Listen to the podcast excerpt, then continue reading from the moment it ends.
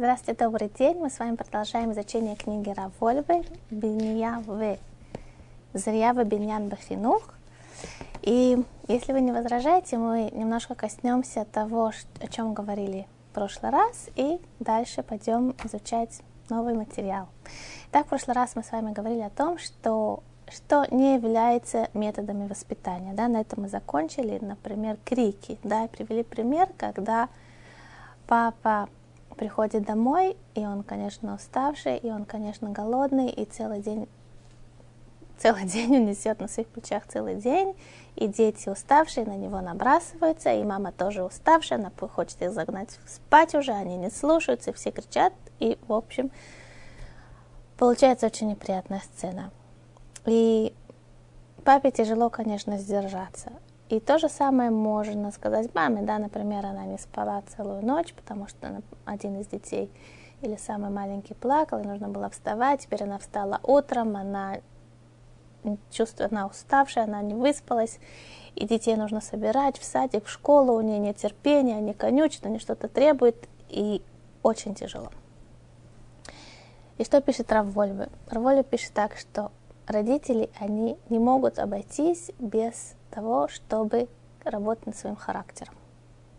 Понятно, что любой родитель любой точке земного шара, если он действительно воспитывает своих детей, а он неформальный родитель, он не может обойтись без того, что в какие-то моменты времени, бывает чаще, бывает реже, он приходится ему быть в ситуации, где он должен задерживать себя, сдерживать свои самые неприятные, самые темные качества характера. И каким образом это делается? да, понятно, что это очень приятно сидеть и рассуждать на эту тему, но когда мы находимся в самой гуще событий, что даст нам силы действительно выстоять и проявить себя с хорошей стороны и не дать, не открыть эту клетку с тигром, чтобы оттуда вылезло это животное. Вау, да. Во-первых, конечно, родители должны знать свои границы, да, то есть Понятно, что любой человек более-менее, он со собой уже общался энное количество лет, он знает, где проходят его границы, где дальше этого он не может. Да? Но в качестве родителя это просто, это, это необходимо знать. Дальше этого я не могу. Да? И поэтому надо знать, я сейчас нахожусь на линии фронта, да, в прямом, переносном смысле.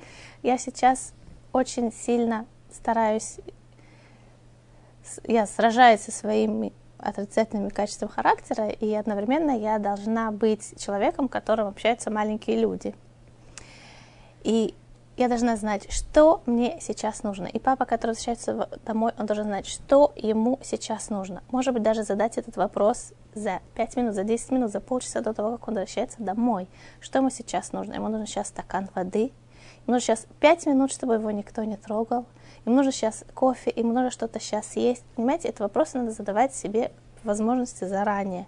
Тогда, может быть, можем быть готовыми к этому. Или мама, которая должна, она встала утром, и все дети кричат, этому нужно то, это нужно то, где мои ботинки, где моя пижама, где моя тетрадка, где мои учебники, ты должна написать.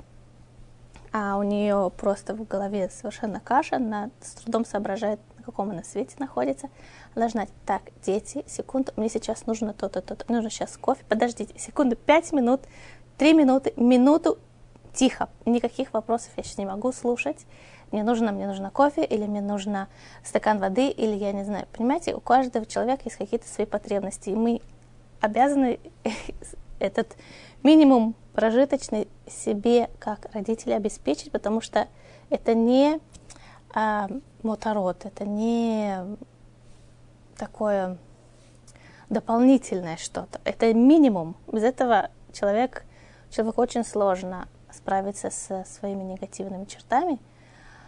И поэтому нужно заботиться о себе. Да? В первую очередь знать, через что я не могу перейти, и где находится моя линия фронта, и что нужно для победы.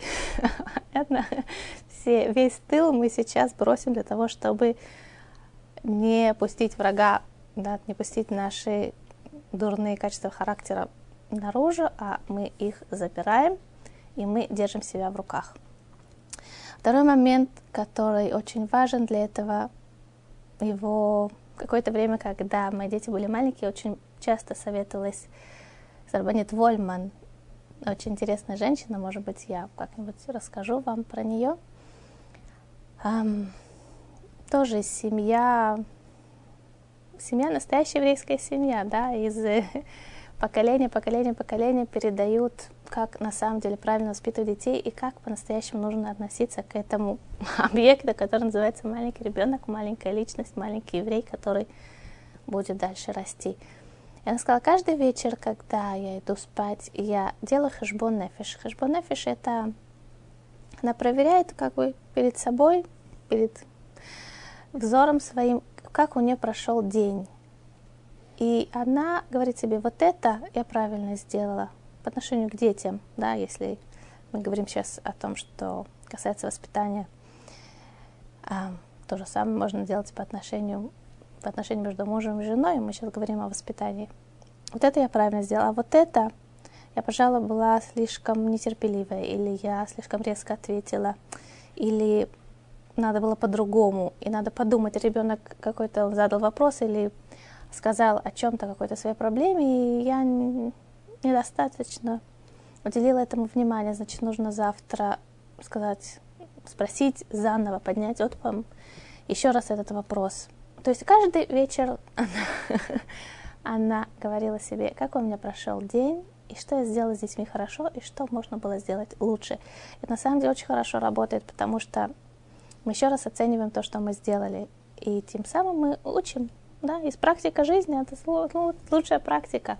Эта практика жизни учит нас, что мы можем улучшить в нашем воспитании. Если зашла речь о Рабанит Вольман, то я не могу удержаться привести некоторые моменты, которые в свое время она учила меня. Например, э, очень часто молодые мамы спрашивают, э, особенно мамы, которые не росли в настоящих еврейских семьях, теперь они должны растить детей, не просто детей, они должны растить маленьких евреев, да, как бы их учить, а, обучать Торе и заповедям, как, как это соблюдать, и как это соблюдать, мы же не знаем, нас этому никогда не учили, откуда мы, откуда мы это придумаем.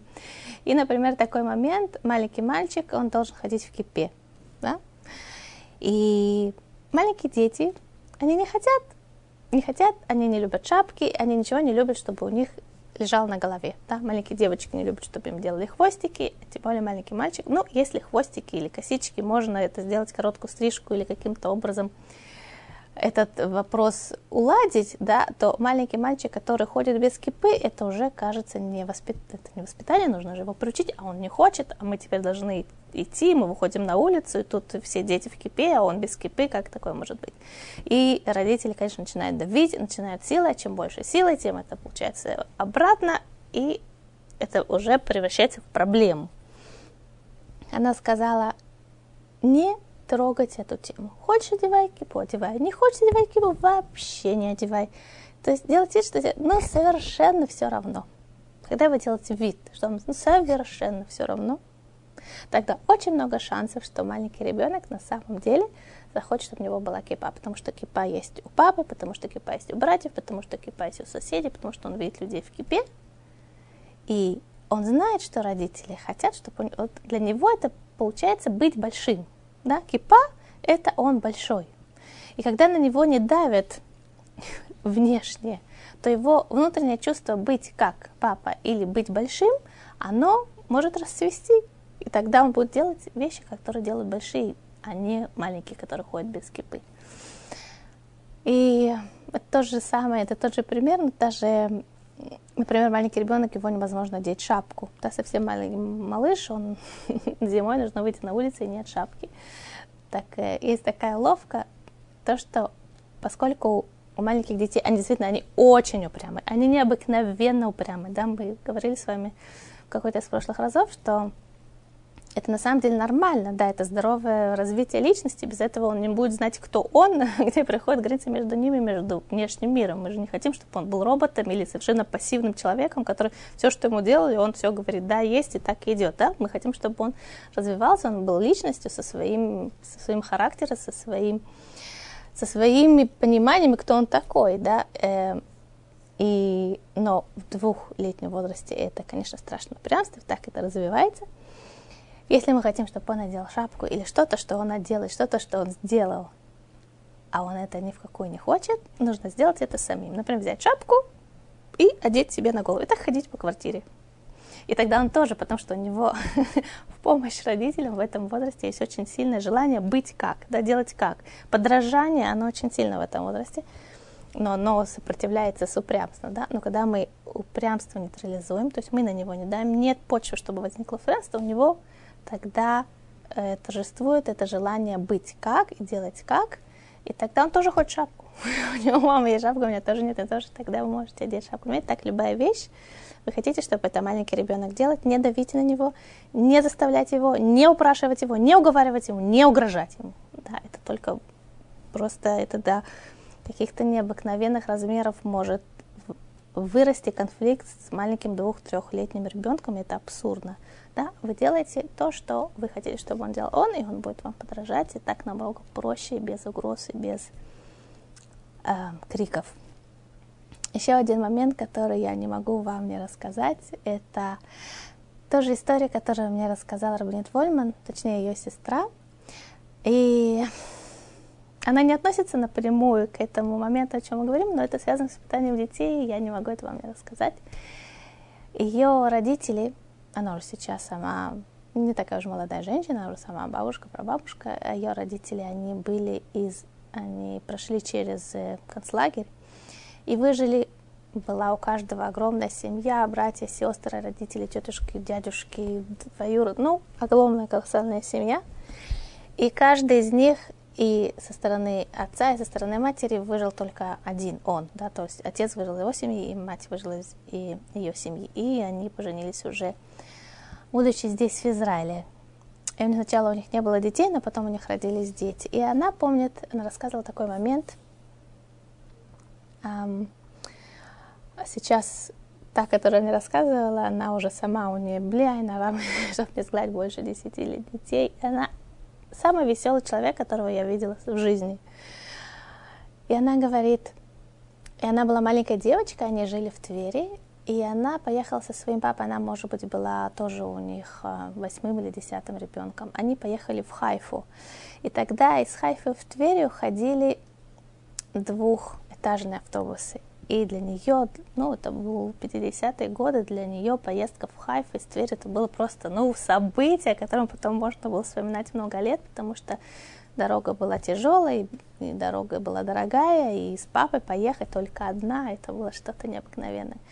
И вот они должны были возвращаться из, из Хайфа в Тверь обратно домой, и она очень хотела поехать на двухэтажном автобусе. Ей было, может быть, лет пять. Она очень хотела, но не было, приходили только одноэтажные автобусы, и они ходили, может, раз в полчаса или раз в час. Ее папа знал, что она хочет поехать. И только вы не падайте. Они пропустили четыре автобуса подряд, которые шли из Хайфы в Тверью, пока, наконец, не приехал двухэтажный автобус, на котором она мечтала поехать. И этот эта история, этот момент, она помнит всю свою жизнь. Понимаете? Так она выросла веселым человеком. То есть понятно, что они прошли через лагерь, концлагеря, они хотели, они...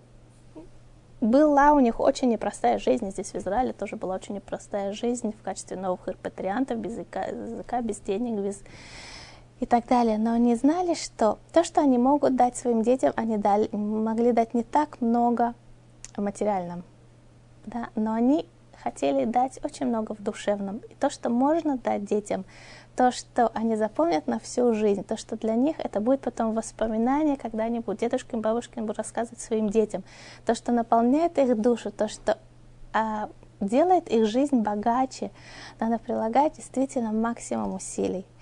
И мы в, в рутине, в постоянной гонке, и, конечно, нам тяжело, и мы слишком заняты сами собой, чтобы обращать внимание на самом деле, о чем наши дети мечтают. Что можно делать для них? Это не требует от нас каких-то колоссальных затрат. Никто не собирается посылать ребенка на Луну или доставать ему Луну тут на Землю.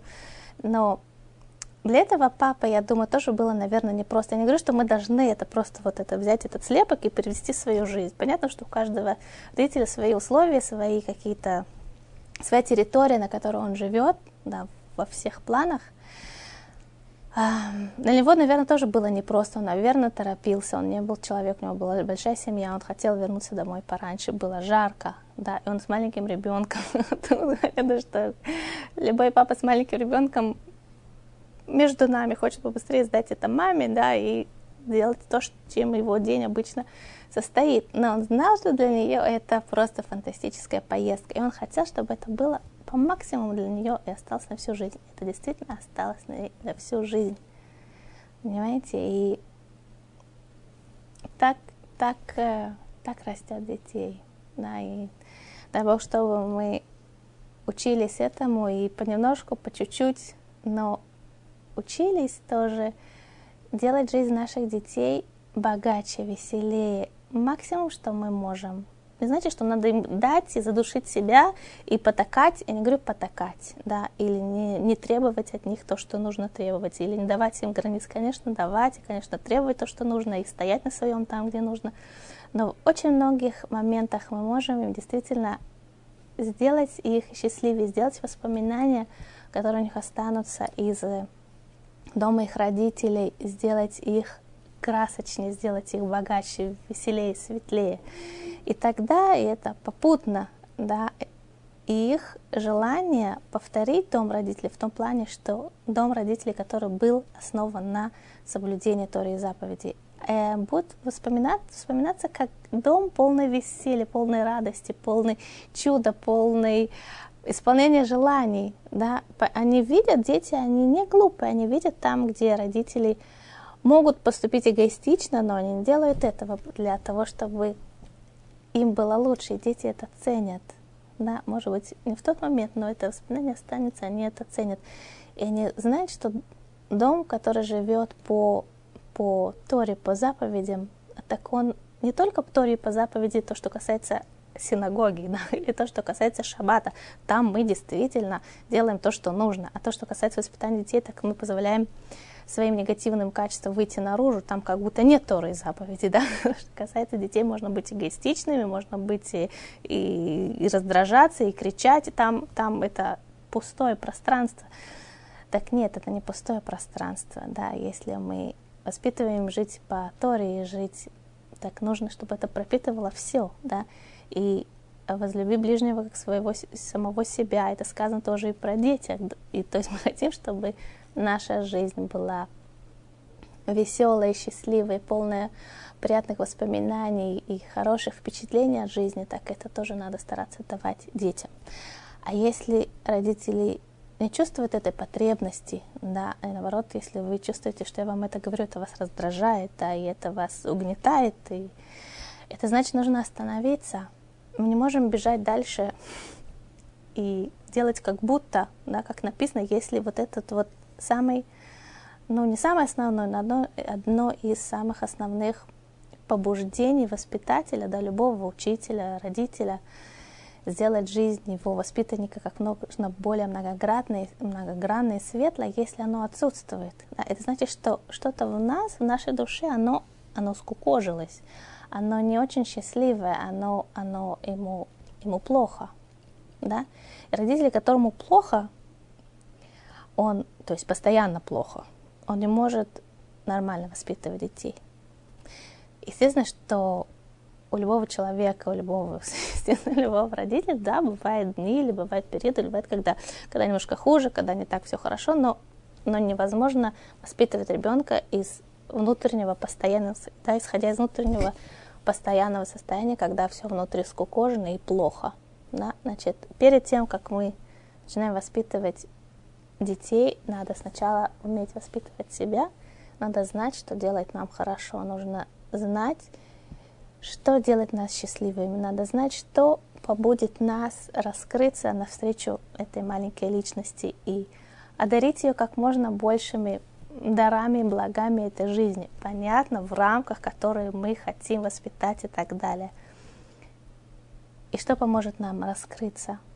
И, и без этого невозможно И это нужно, чтобы каждый родитель знал, что его закрывает, что делает его несчастным и скукоженным, а что его раскрывает. И, и владеть этими, да, этими инструментами, узнать их, что это, понимаете, без того, что мы работаем над собой, то есть это, это пишет Равольба, что без работы над своими качествами невозможно быть родителями. Да, никто нас не уволит теперь, но мы должны знать, что это обязанность наша по отношению к самим себе и наша по отношению к своим детям. Потому что написано «Анией архакудумим», да, бедняки твоего города, они приоритет их выше, чем бедняки другого города. Сейчас я объясню, к чему это веду.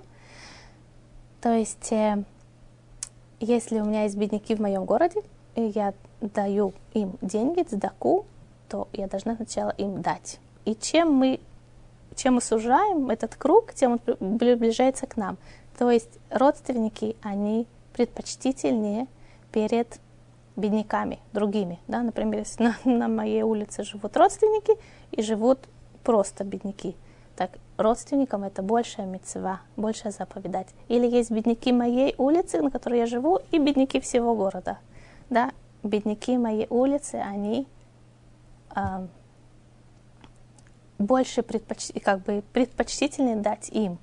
Почему так происходит? Потому что у человека есть, естественно, желание облагородить все человечество, да? весь мир, чтобы стал лучше. И это здорово, это так звучит, чувствуешь себя на коне, но на самом деле это неправда, потому что очень часто люди облагораживают все человечество, а те, кто живут рядом с ним, они страдают. На самом деле, по большому страдают. Поэтому правильное понимание милосердия, оно в первую очередь перед людьми, которые как можно ближе к нам, а потом уже этот круг расширяется, и бедняки нашей улицы, сначала родственники, велики нашей улицы, велики нашего города, потом уже бедняки нашей страны и так далее. Но самый большой бедняк, как вы думаете, кто самый большой бедняк в нашем, у любого человека? Самый большой бедняк – это он сам, у себя. Да? То есть мы хотим облагородить всех вокруг, сначала нужно знать, что облагораживает нас самих. И мы убегаем от этого – да, нам не хочется про это думать. Мы проще заниматься кем-то другим, чем заниматься собой. Но без этого мы не можем по-настоящему воспитывать других людей. Мы должны сначала знать, что мы самый большой бедняк у себя, и потом мы можем расширить этот круг. И это то же самое, с чего мы начали – если папа возвращается домой или мама встала утром, много маленьких бедняков, которых нужно одеть, собрать, накормить, отправить, будь, да, и написать этому, этому подписаться, этому какой-то там записку учительницы и так далее. Сам первый бедняк это я сама, то есть нужно знать, что сделает из меня человека, не бедняка, да, который будет э, только страдать, только обвинять всех вокруг, только только оставьте его в покое, да, и так далее. И очень много качеств отрицательных, они а, базируются на этом ощущении, да, что я внутри очень несчастен. Сначала мы должны облагородить этого бедняка, который внутри нас, потом мы сможем воспитывать других людей. Пишет Равольбе так. Уже 150 лет назад Равхами Воложен объяснил, что суровые вещи в нашем поколении, то есть его поколение, это было 150 лет, люди не хотят слушать. О чем идет речь? Естественно, самый первый порыв, когда мы говорим о воспитании, это как не надо делать. Да? То есть мы сейчас возвращаемся, мы воспитываем наших детей, или учитель воспитывает э, своих учеников, как не надо делать. Вот так делать нельзя. И самый большой порыв, да, это суровое делать замечание или как и сурово высказывать, да, то есть Раф пишет как тохеха, да, тохеха это ну, поставить человека на место, вот сообщить ему, что то, что он делал, неправильно, поступил глупо, поступил неправильно и так далее, да, то есть большой выбор возможностей, как можно сурово человека отчитать. И пишет Равольбе, уже 150 лет назад Рабхам Милон сказал, суровые вещи в нашем поколении не хотят слушать никто. То есть это было 150 лет назад, уже не тогда никто не хотел это слушать. чем дальше, тем больше в нашем поколении совсем у людей нет сил, нет желания, чтобы им что-то выговаривали, чтобы им что-то высказывали. Они это просто не слушают. Человек тоже закрывается автоматом, да.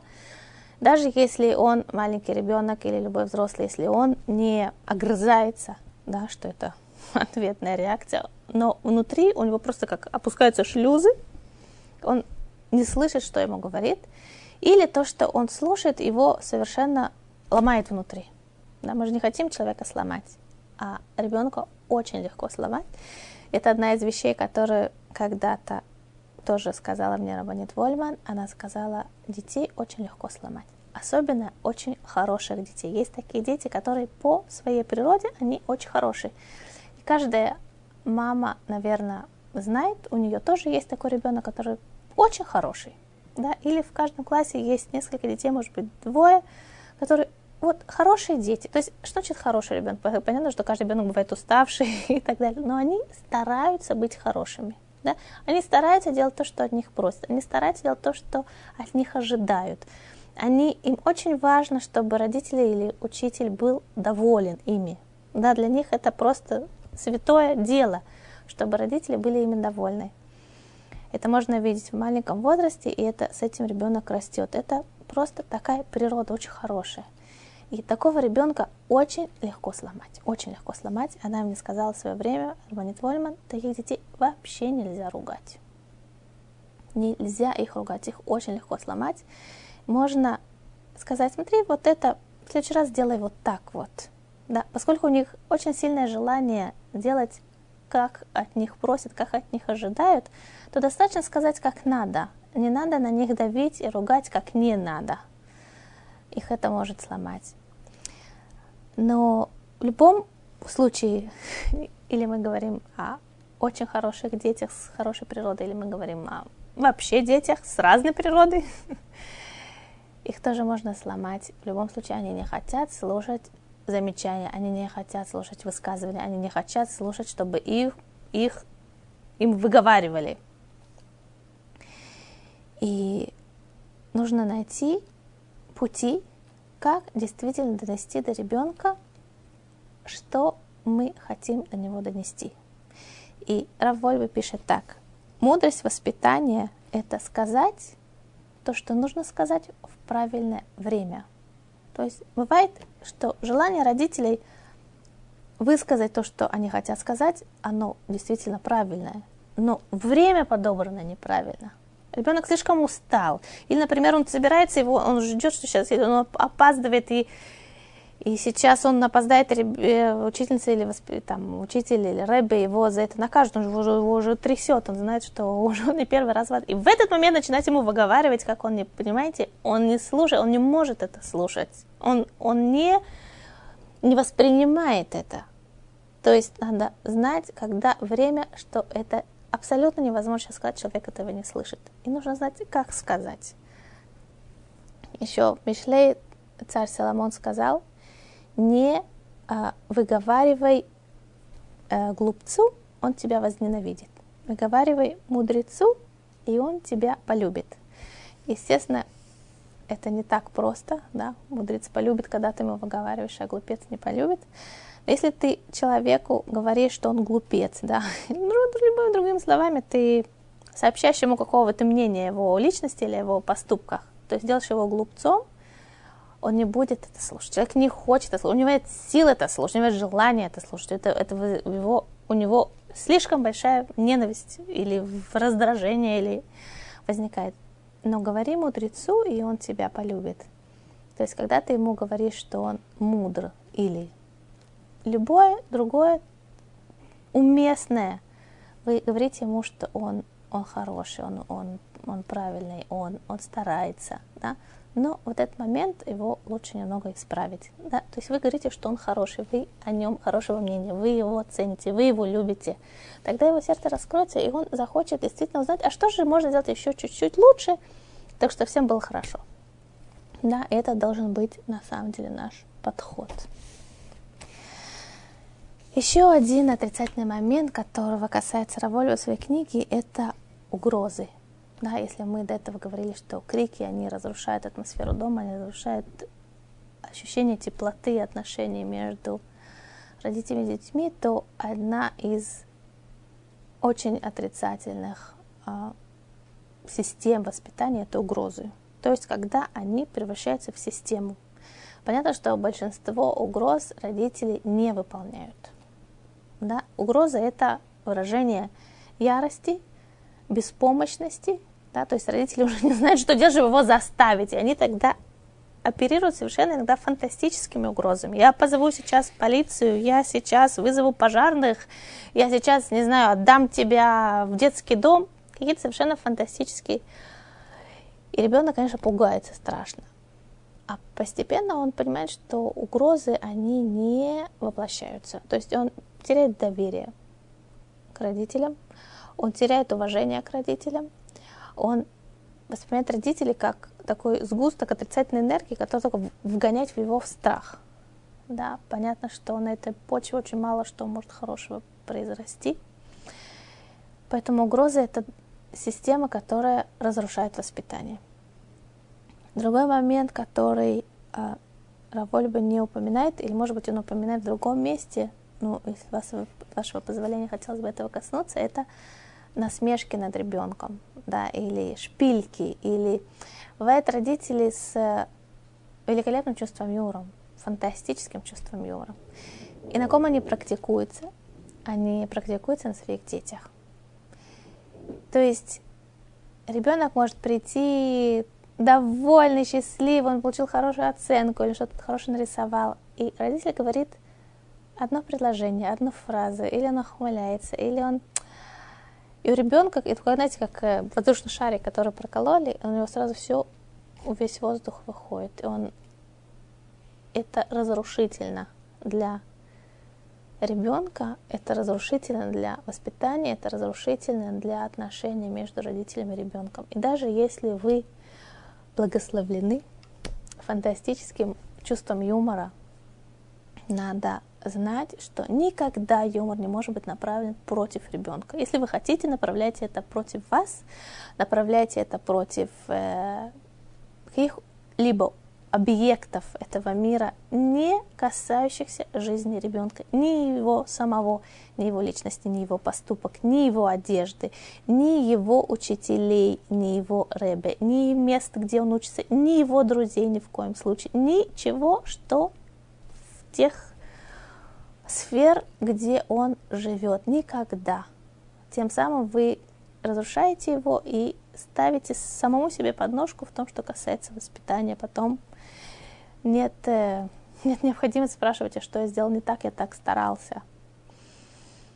Это касается этого момента юмора и черного юмора, насмешек и шпилек, и уколов, и подколов. Да? Это очень иногда между мужем и женой, но иногда взрослый человек, он может понять юмор, хотя это очень часто неприятно, но подколы дети не понимают юмор. И даже если ребенок будет смеяться, потому что он уже выдрессирован так, да, ему родитель говорит, что он, ты же не смеешься, ты тупой, что ли, даже шуток не понимаешь. То есть он, во-первых, подавлен те, что про него такое сказали, теперь он должен еще смеяться над этим, потому что иначе он будет вообще тупой, или как родители ему про это говорят. Это фантастически ужасно, вредно, разрушительно. И даже если сами родители росли в такой атмосфере, и они как будто приучили себя, что это здорово, это классно, это просто кайф жизни, но если смогли вырастить себе толстую слоновую шкуру, что их уже ничего не берет, это не значит, что внутри они действительно расцвели, и внутри они живут по-настоящему, да, теперь весь черный юмор, который был направлен против них в детстве, они теперь распыляют все наружу, считают, что так и правильно. И если человек считает, что он не может по-другому, то есть он понял, что это разрушительно, и он помнит, как это было разрушительно для него ребенка, но он не может себя вести по-другому, потому что другого он не знает. А это очень свойственно людям, то, что они впитали в детстве, теперь э, отдавать дальше, став взрослыми, тогда нужно обратиться за профессиональной помощью, потому что эту эстафету разрушения передавать очень страшно, очень опасно, и надо остановиться. Все, что вы знаете по себе, что это плохо для ваших детей, надо приложить все силы, чтобы остановиться. И эта лавина, она закончилась тут, она не продолжила дальше поколение вперед. Следующий момент, которого мы с вами коснемся, он на самом деле необыкновенно важный в том, что касается воспитания детей, как мы их приобщаем к тому, что происходит. То есть родители часто очень спрашивают, я ему говорю, он не слушает, я ему говорю, он я уговариваю, не слушает, я уже ему угрожаю, да. Мы сделаем шаг назад. Да, любая вещь, когда мы пришли какой-то тупик воспитания, да, мы что-то делаем, и мы прилагаем усилия, и ну, просто тупик, да, надо сделать шаг назад, да, и понять вообще, где мы находимся, какая территория, да, если мы находимся на территории, которую мы не знаем, да, то, что мы в тупике, это значит, что мы ее не знаем, значит, нужно эту территорию изучить, да, когда вы эту территорию изучите, тогда вы уже поймете, почему тупик и что, чем он вызван и как это можно обойти, да, или обойти свой характер, или обойти какой-то момент в характере или развитии ребенка, который мы упираемся лбом об стену, не можем это, да, то есть надо эту ситуацию изучить. И мы сейчас сделаем шаг назад, и мы с вами поговорим на тему, которая называется «Разделять ответственность» подзаголовок или надзаголовок – это мы хотим, чтобы наши дети слушались. Как это сделать? Начнем с того, что нужно разделять ответственность. Равольба приводит пример из жизни. Да? Маленький ребенок, ему три года, и у него рождается братик или сестра. И что, естественно, происходит? маленький, который сейчас стал старшим, старшим братом или старшей сестрой, естественно, у него возникает ревность к этому узурпатору, к этому новоявленному, который сейчас все внимание родителей теперь он берет на себя. Что мы делаем, чтобы этого не происходило? Пишет Рав Вольбы так. Мудрость воспитания – это при, приобщить ребенка к тому, что происходит в доме. То есть родился у него братик или сестренка. Мудрость воспитания – это приобщить его к этому. То есть не то, что он родился, теперь мама сконцентрировала на нем, а папа сконцентрировал, как не сойти с ума во всей этой ситуации, а ребенок он сам по себе. Нет, мы его тоже вовлекаем в эту картину, в эту квартиру, в эту картину. И это касается любой вещи, которая происходит в нашем доме, в нашей семье. По возможности надо приобщать детей. Понятно, что это должно соответствовать их уровню, их уровню понимания, их уровню развития, их уровню возможности помочь, надо их приобщать к тому, что происходит. И тогда они становятся наши партнеры – они становятся наши соучастники, они становятся часть этой системы. Не то, что они мешают теперь этой системе, да, они угрожают этой системе. Они часть этой системы, они наши товарищи. И пишет Равольбе так. Когда мы приобщаем ребенка трех лет, Например, говорим, принеси ему соску, или принеси ему подгузники, или давай мы теперь постелим кроватку, или давай мы делаем ванночку, давай померим, не горячая ли вода, и принесем градусник. Вот смотри, градусник. Так мы попутно обучим его, да, что такое градусник. Градусник меряет температуру. Вот у нас температура есть за окно висит градусник, есть градусник дома, есть градусник, который э, меряет температуру, когда кто-то заболеет, есть градусник, который меряет в ванну. Да? То есть попутно вы развиваете его горизонт, и вы приобщаете его к еще тому, что происходит в доме. Мы меряем ваночку, теперь мы теперь, понимаете, мы, вы его в этот процесс, вы его э, вовлекаете. Тогда нет места зависти. Кому он будет завидовать? Понимаете, маленький ребенок, который родился, он для, для него теперь не объект зависти, а наоборот. родители благодаря ему расширяют его кругозор. Они теперь, он благодаря этому, у него появляется новый статус. Он теперь соучастник того, что происходит дома. И пишет Рав Вольбе так. Источник этому мы находим в Парашат Ваеце. Давайте возьмем с вами книгу Берешит, недельную главу Ваеце. И написано так. Вайомер Яков Лехав лакту аваним.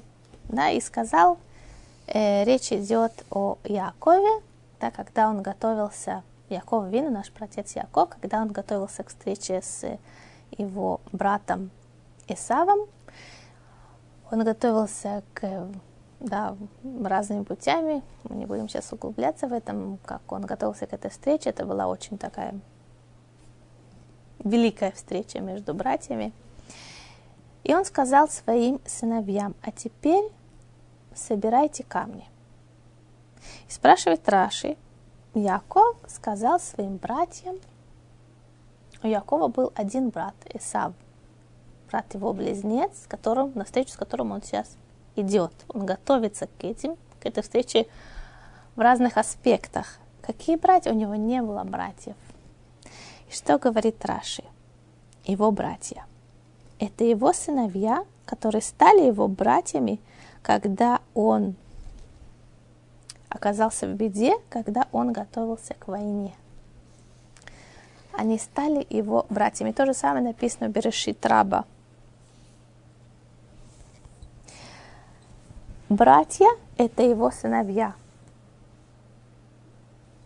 Они стали его товарищами, когда он и разделил с ними то, что происходит. Он их призвал вместе с ним разделить ту беду, да, в которой он оказался, ту неприятность. Они так или иначе были уже в этой ситуации. Но он сделал их своими товарищами, он сделал их своими братьями. Он сделал, дал им совсем новый статус в этой системе отношений. И эта мудрость, пишет Рав Вольбе, это мудрость, которую мы учим у нашего праотца Якова. Превратить нашего ребенка, в, превратить моего ребенка в моего брата, да, или девочку в мою сестру. Потому что в определенным образом или в определенный момент он как будто равня мне. Он мне помогает, и он становится моим партнером. И тогда он не чувствует, что я возлагаю на него груз. Он делает то, что свою задачу с энтузиазмом, да, по желанию, потому что этот, эта задача, то, что он выполняет, это возвышает его в его собственных глазах.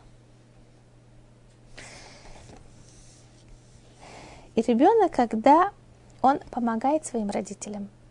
Да? То есть это наша мудрость. Это мы очень часто сбиваемся и становимся беспомощны как родители, потому что мы хотим заставить. Да? А заставить никто не любит, когда его заставляют. И у родителей, как правило, арсенал их возможности заставить, он очень узок, да, тогда они сразу очень быстро переходят на крик, они переходят на угрозы, они переходят на ну и так далее. Это не работает. Да? А мы эту ситуацию, мы ее расширяем.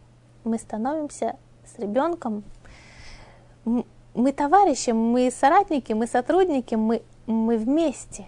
Да? Тогда, когда мы вместе, это не только помогает нам преодолеть какой-то момент, выполнить какую-то задачу, это совсем, совсем другая расстановка сил, расстановка эмоций в доме. Мы вместе, это наш дом, это наша семья, мы становимся командой.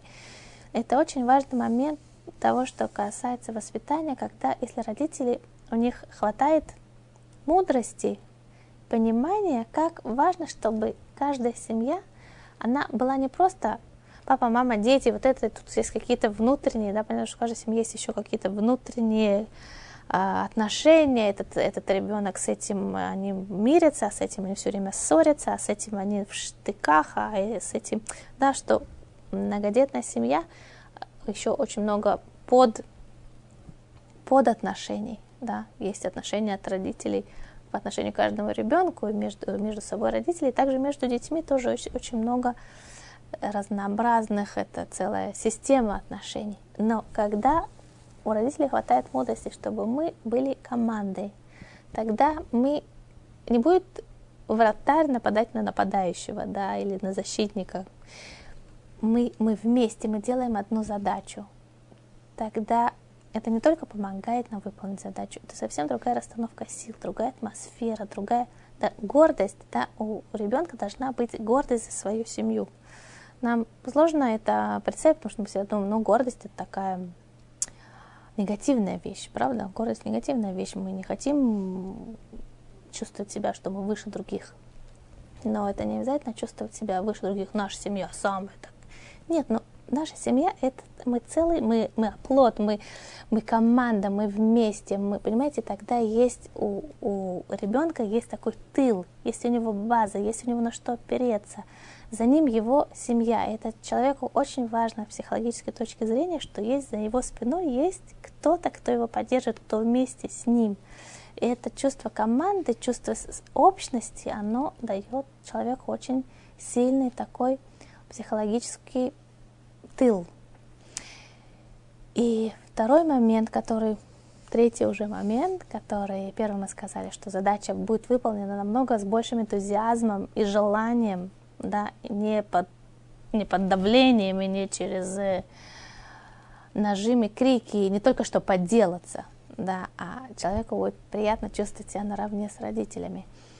Во-вторых, это э, другая атмосфера дома, и это команда. И в-третьих, это приучает ребенка к ответственности. То есть понимание, когда это его задача, то, что он делает, возвышает его в собственных глазах, он понимает, что быть ответственным за что-то – это плюс, это не минус. И ответственность – это не Фу, какое-то рубище, которое только скинуть с себя, отстаньте от меня, оставьте меня в покое. Ответственность это дает человеку ощущение собственной, расширяет его границы, да, и это поднимает его в собственных глазах.